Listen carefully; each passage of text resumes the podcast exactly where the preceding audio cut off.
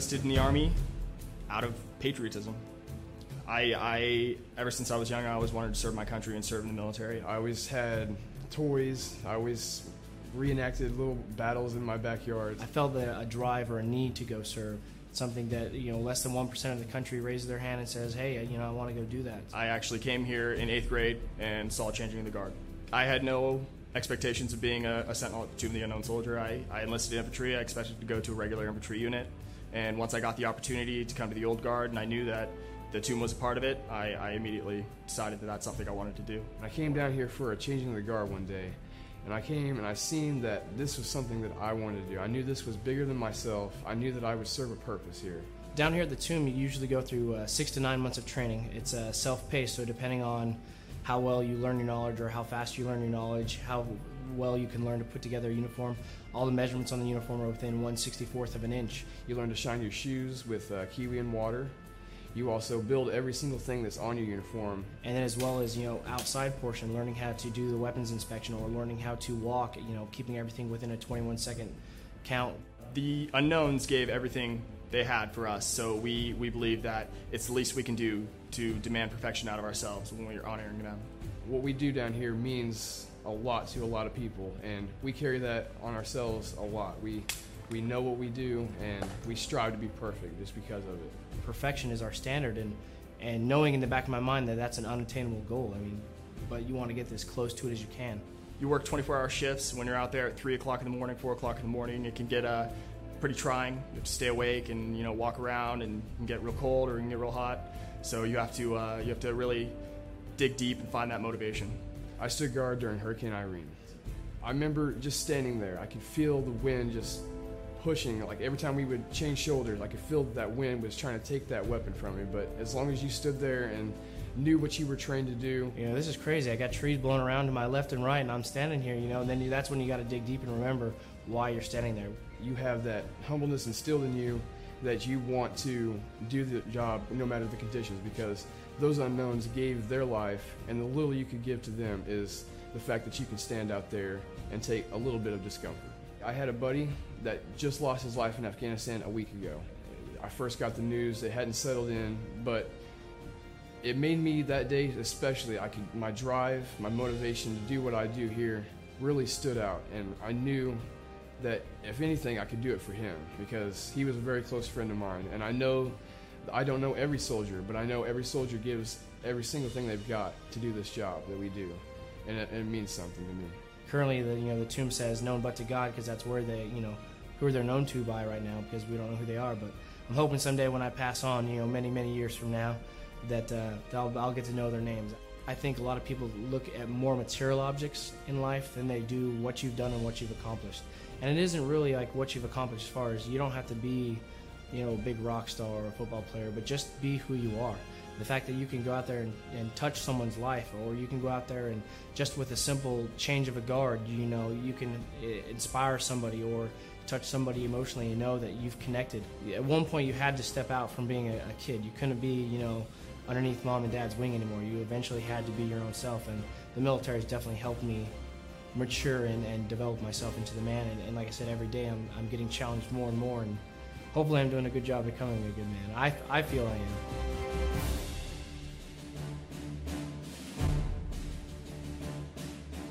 The Sentinel's Creed. My dedication to this sacred duty is total and wholehearted. In the responsibility bestowed on me, never will I falter. And with dignity and perseverance, my standard will remain perfection. Through the years of diligence and praise and the discomfort of the elements, I will walk my tour in humble reverence. To the best of my ability. It is he who commands the respect and protect, his bravery that made us so proud. Surrounded by well meaning crowds by day, alone in the thoughtful peace of night, this soldier, this soldier, this soldier will in honor glory rest under my eternal vigilance.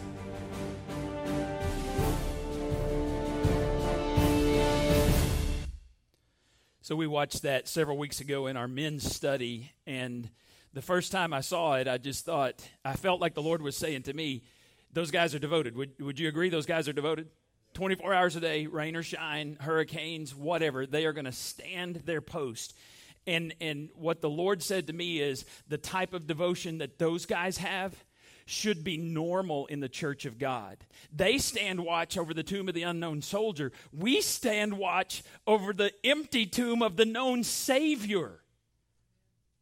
And he says, I want you and whoever you can find to have that type of devotion to the kingdom of God.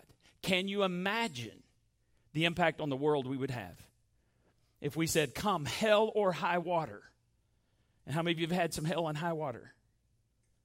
I will stand my post. Jesus said that the gates of hell would not prevail against his church. How many times have people quit and walked away from the church because hell or high water prevailed against them? I'm not going to leave. I'm not as long as he allows me to. I will stand my post and I will challenge people to stand their post. Now, you may not be able to change the whole world, but you can change someone's world. And so I want you to say that. If you're on Facebook, type that out. I can change someone's world. Say that out loud. All right, now, when, when we do this, I want you to say it like you mean it. And I want the foundations of hell to shake if you believe that God has called you to change someone's world. So if you don't believe that, just keep your mouth shut. But if you believe it, I want you to declare today I can change someone's world. Change someone's world. That's a little better.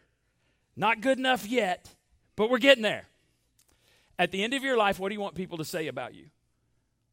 Because when, when my time is done, and, and it, I think about this all the time. So, like, I could say, you know, the Lord could take me at any moment. He could take me right now. There was a pastor that happened. He was talking about the Lord could take him. He fell down dead. So that may happen someday. I'm, I'm not prophesying. I'm just saying if it happens, Casey, come up. The notes are right here. Just read them, all right? Just keep going. Because we said, come hell or high water, or dead preachers. We're going to keep going, all right? At the end of my life, what I really want people to say is he was dedicated to his family. Come hell or high water. Come hell or high water, he was dedicated to New Life Community Church. And come hell or high water, he was dedicated to missions if that's what I want people to say about me at my funeral, I better spend some time right now making that happen. I got to make decisions today so that when I die, at this moment or next moment, people stand up and say, he loved his family. He was dedicated to his family. He was dedicated to the church. And he was dedicated to missions, to reaching the world for Christ. At the end of my life, I would like people to thank me for you fill in the blank. Here's the problem with this way of thinking it will cost you your life. When you start to think like this, you can no longer say, someone else should start a church for people who are far from God. Someone else should go to Belize or to Lake Charles or to Israel or to Haiti. Someone else. It's not my problem. You can't think like that once you start saying, I want people to thank me for you fill in the blank.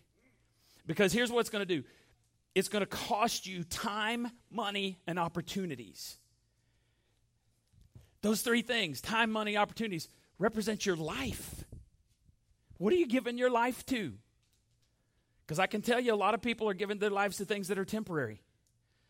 These things represent your life, and when Jesus said, it's going to cost you everything to follow me. That's where he lost a lot of people.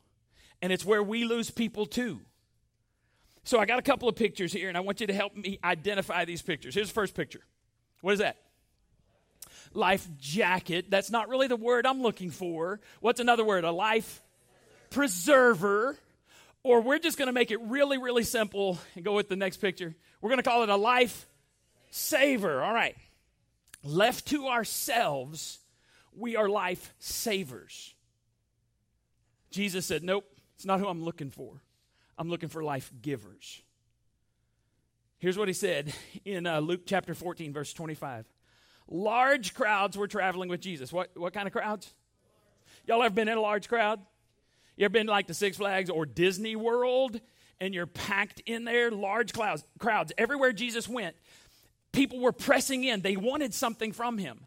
It's why he would jump in a boat and push out a little bit so the people weren't going to get in the water so he could teach them. It's why one time he left and went across the Sea of Galilee. He and his, his disciples went up on the mountain. Remember? They're sitting down, they turn around, and large crowds were coming. And I think the disciples were going, Are you kidding me? That's when Jesus fed, them, fed the 5,000. It wasn't like he could just jump in a dark escalade and, and have the sirens escort him away. The best he could do was jump on a donkey and try to get away. But how good is that? You're going the same speed as the crowd. Come on, donkey. Ah. You know.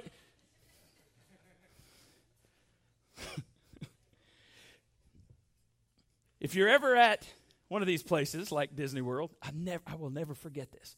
We were packed in there one time, and our kids were kind of younger when we went, and one of them was like, Something stinks. Well, it's the person in front of us. Or the person behind us, or beside us. I don't know, but somebody stinks. And we're like, shh. Right? So imagine that type of crowd, and what are they doing? Now, I, have never watched a single episode of The Living Dead. Is that what it's called?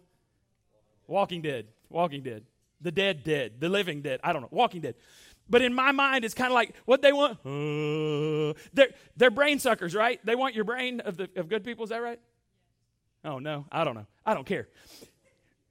These people were brain suckers because they wanted for, something from Jesus. They're walking along. Ah, give me, Jesus. Give me, give me, give me. Large crowds, stinky grounds, brain suckers, life takers we're hanging out around Jesus, and look what it says. And turning to them, one pastor said it's not really like he turned to them, it's like he turned on them when you hear what, he about, what he's about to say, because they did not expect this.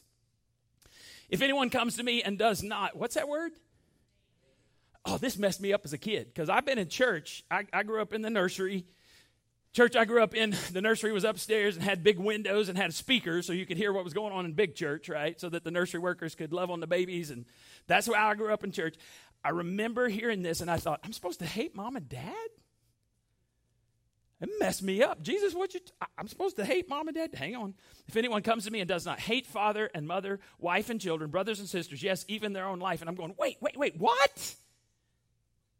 He's not talking about hate the emotion. We're told all throughout the scripture, hate the emotion is wrong. He's talking about devotion. He's talking about priority. He's talking about authority. If your family or your job or your happiness is the highest priority in your life, the highest devotion in your life, you're not going to listen to Jesus. Jesus says, compared to those things, it needs to be hate. So he says, hate, not the emotion of your own life. It's about who's going to be in charge. Because if you're like, my life is most important, my kids are most important, my job is most important, you're not going to listen to Jesus. And I will guarantee you that your prayers are not going to be answered because Jesus will not waste his time. The Holy Spirit will not waste his time with a disobedient, a willfully disobedient person. The person who flips Jesus off and then the next second says, Hey, Jesus, I need this, you're not going to get what you're asking for. Because most of the time, he's already given us 95% of what you're supposed to do already in the pages. You don't even have to pray about it. If it says it, you do it. So why would he waste his time answering your prayer?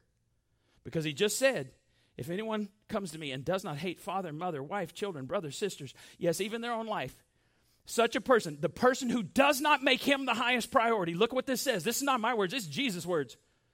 Cannot be my disciple. Holy cow. Are you kidding me? My devotion to Jesus should be so much greater than my devotion to Janie Washburn. I stood before God, I stood before my brother, and I promised that she would be the number one woman in my life. Under my breath, I said, for 50 years. And we're 30 years there. And I told her I'd renegotiate. No, I mean, I did, but I was kidding. But he said, he said, if my devotion to Janie Washburn is higher than my devotion to him, I can't be his disciple. If my devotion to my children is higher than Jesus. I cannot be a disciple of his. Because to, to become a disciple, you had to declare, declare your intentions, right? So when you stand up and you're, and you're married, you declare your intentions to God and everybody. When you're baptized, um, it's over there. When you're baptized, you're saying, I'm a Jesus follower. Janie and I were baptized in the, in the Jordan River five years ago. My brother baptized me, and then I came up and I baptized Janie because we'd been baptized before, but we, we wanted to be baptized where Jesus was baptized because we said we want to identify wholeheartedly with Jesus Christ. Because here's the problem a leader, a rabbi, a teacher had followers, and, and you need to know this. Jesus never follows you, ever. He's in charge. He turns to them and says, I know you're following me around physically, but you can't be a follower of Jesus until you decide who's going to call the shots and who has authority in your life. To hate your own life means like this Jesus, you are in charge. Jesus, you're number one. Because Jesus following Jesus is about self denial, not self improvement. I need to better myself. No, you need to follow Jesus. You need to deny yourself.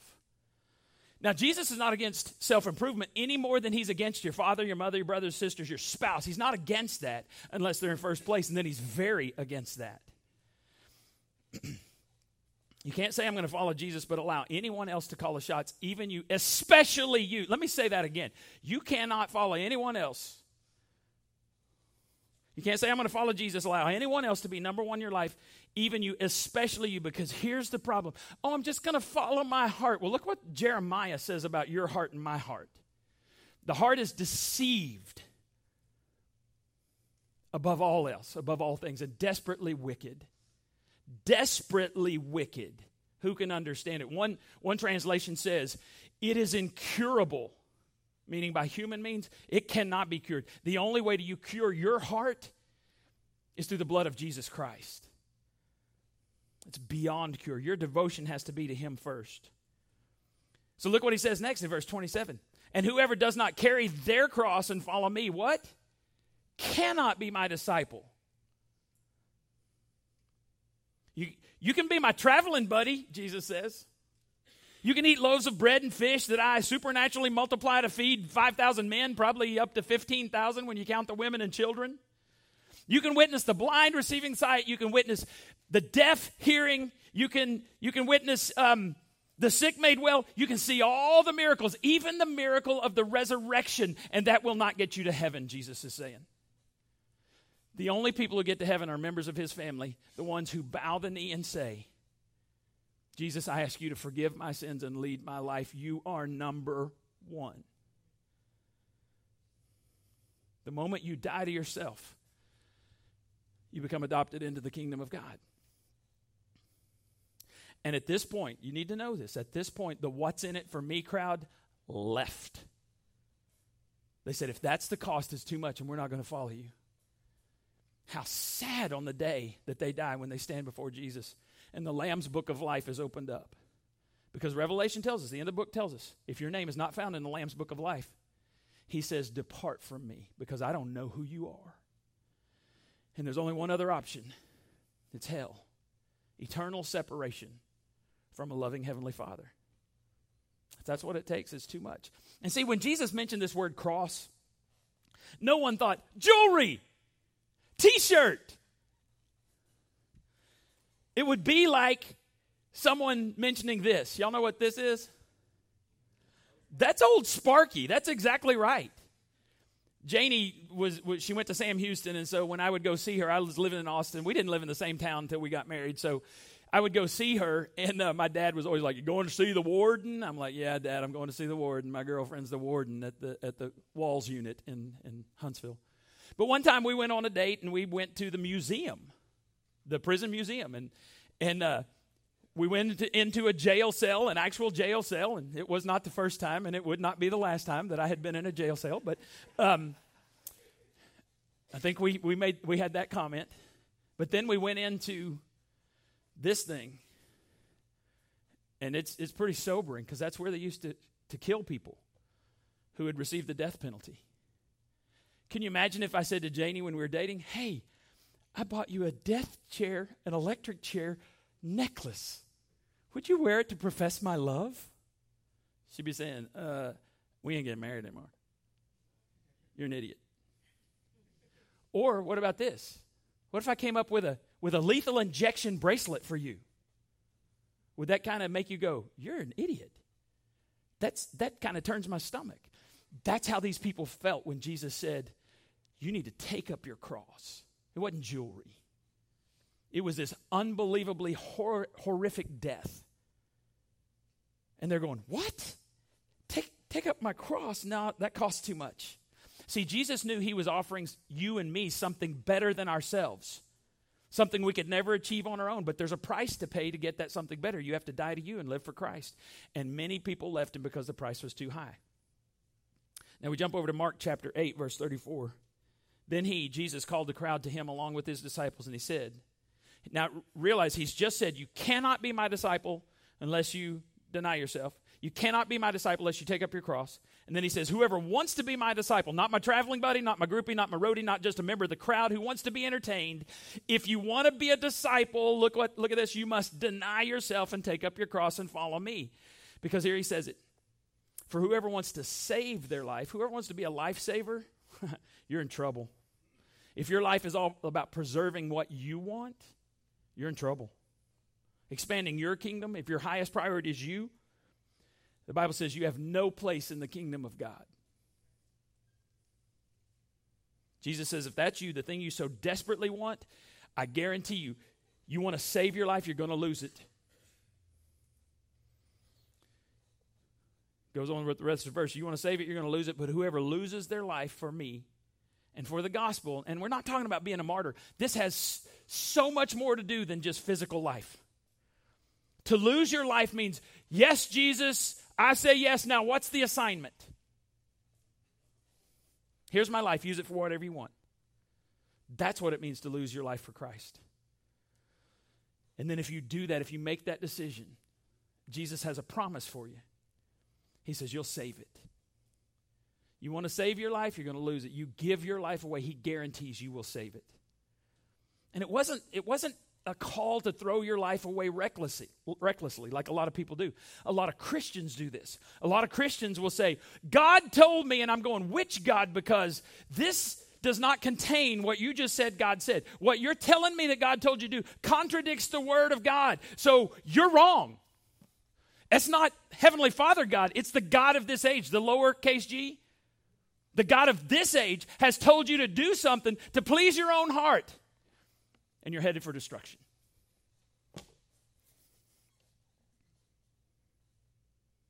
Jesus is inviting all of us to self denial. Do you know why? To rescue you from you. if you live your life for you at the end, you're going to have nothing. A total, complete loss, big fat zero. But if you live for Jesus, you will have everything. You actually jumped ahead of me there, bud. This idea of being involved in something bigger is, uh, is everywhere. I mean, go to, go to Hollywood. We got to save the planet because the planet can't save itself. We got to save the whales because whales are people too. We have to save the field mice. We can't build a building over here because there's a field mice out there. Squeak, squeak. Now, I'm not, I'm not against taking care of the planet because God said take care of the planet. I'm not, I'm not saying that. I'm just saying those things can't be a higher priority than God. In Genesis, God gave humans the responsibility to take care of the planet, to watch over those things. But those things are not big enough to devote your life to because they're all temporary. So if you focus on you, you will be empty. You empty yourself and you will be full. Um, I was thinking about this back when Matt and Rachel went down to SFA in Nacogdoches. Um, they found a church and they were going to church there and they loved it and they would call and tell us about it. And, and about four weeks after Rachel moved down there, she calls me and she goes, Hey, Dad, I'm coming in next month. Can I sing at church? And I said, Of course you can. She said, We love our church. It's awesome. But I'm kind of tired of sitting. I need to serve. It's okay if I serve at, at New Life? I said, Yeah. You know, y'all know that we were going to Haiti all of these times, and then Haiti closed down. We couldn't go two years in a row. And first year we went to Belize because we are like, we're, we got to go somewhere. So we went to Belize, and uh, the church helped pay for the, the change in plane cost because it was, it was significant. And uh, we went to Belize. It was awesome. We went to Belize again. And then we were going to go to Belize and Haiti. We didn't get to do that because everybody shut down last year, you know. It was crazy. And, and uh, so this year we'd been planning to go to Israel. We're going to Israel next year, Lord willing. If you're interested in going to Israel, let me know because you need to start saving money now and all of that stuff. But when we found out we couldn't go to Israel, in fact, Israel may be closing back down. They're not opening up to, to the public until August, but that may be going back down because this Delta variant, whatever, of COVID. When we found out we couldn't do that, and I said, let's go to Lake Charles. Rachel said to me, she goes, Well, I'm going to Lake Charles because I'm not about to miss another mission trip. I don't want to go another summer without going somewhere and serving. That should be normal in the church. Y'all know Casey's our backup preacher. That's what he calls himself. But he's so much more than that. He has the gift of teaching, he has the gift of serving. He and Sherry teach Bible studies, they, they counsel, and they're good at it. God has given our church this couple to minister. And I don't think I don't think y'all would enjoy church if you just sat there, right? No. The band loves making music. Love it. Leading in worship. And they're talented, right? Band's talented. It's no fun to sit, is it?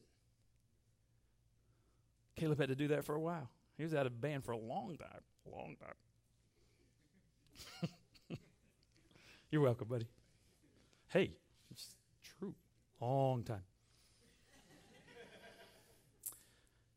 I love to go to conferences. Janie and I love to just sit and have no responsibility and just worship. Actually, one of my favorite things is when she starts to worship because I never get to sit by her. And when she starts to worship, it just fills my heart. We went to a concert one time, a, a Chris Tomlin concert, and, and we were at the Hell and High Water Point. And uh, that song, Is He Worthy, came on. Is He Worthy? And we just hugged each other and wept as the Lord filled our souls. Is he worth yes? I mean, we're just ugly crying, right? Worshiping the Lord. But I couldn't do that every week. I couldn't I couldn't go be filled every week. If and when I retire, if the Lord doesn't take me, actually, I think that'd be kind of cool if the Lord took me during a service. You'd never forget that service, right? but if I die a normal death, and I retire from this church, I will not retire from serving.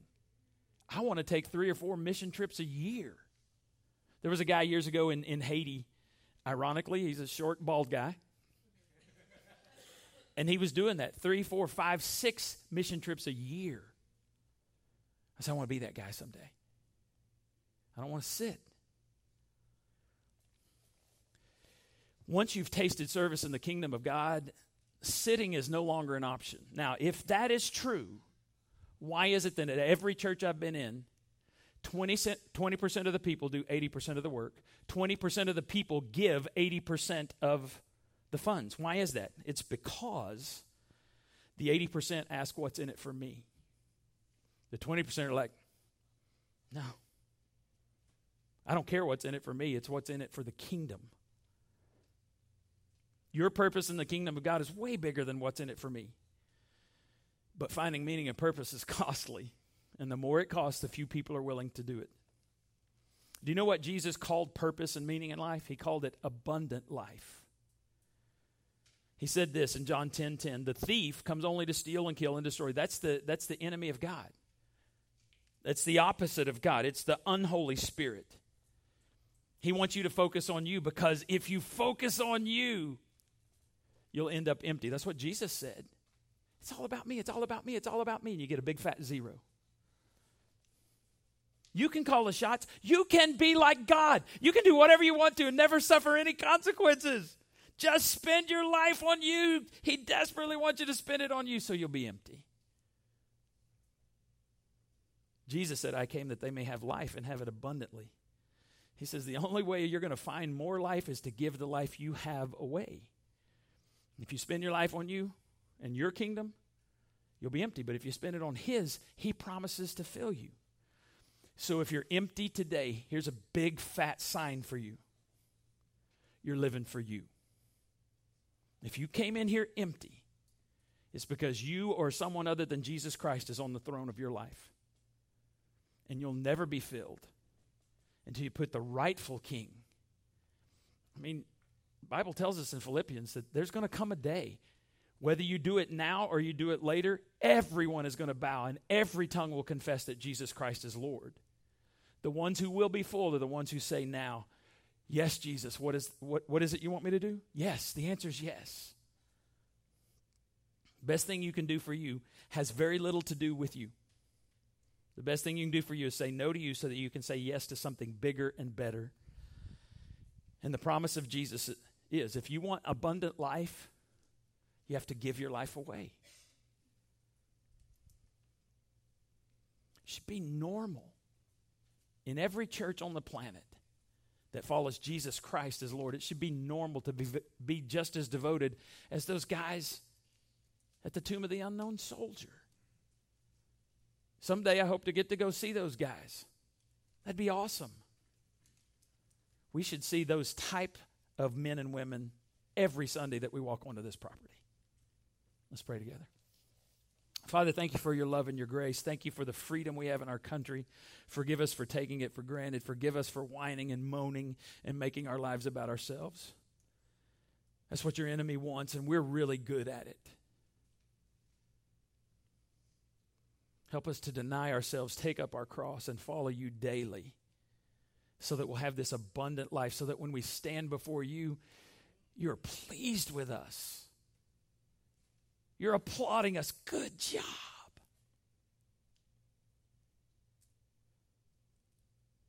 If we hadn't been living that way, help us to start today. We pray in the name of Jesus. Amen.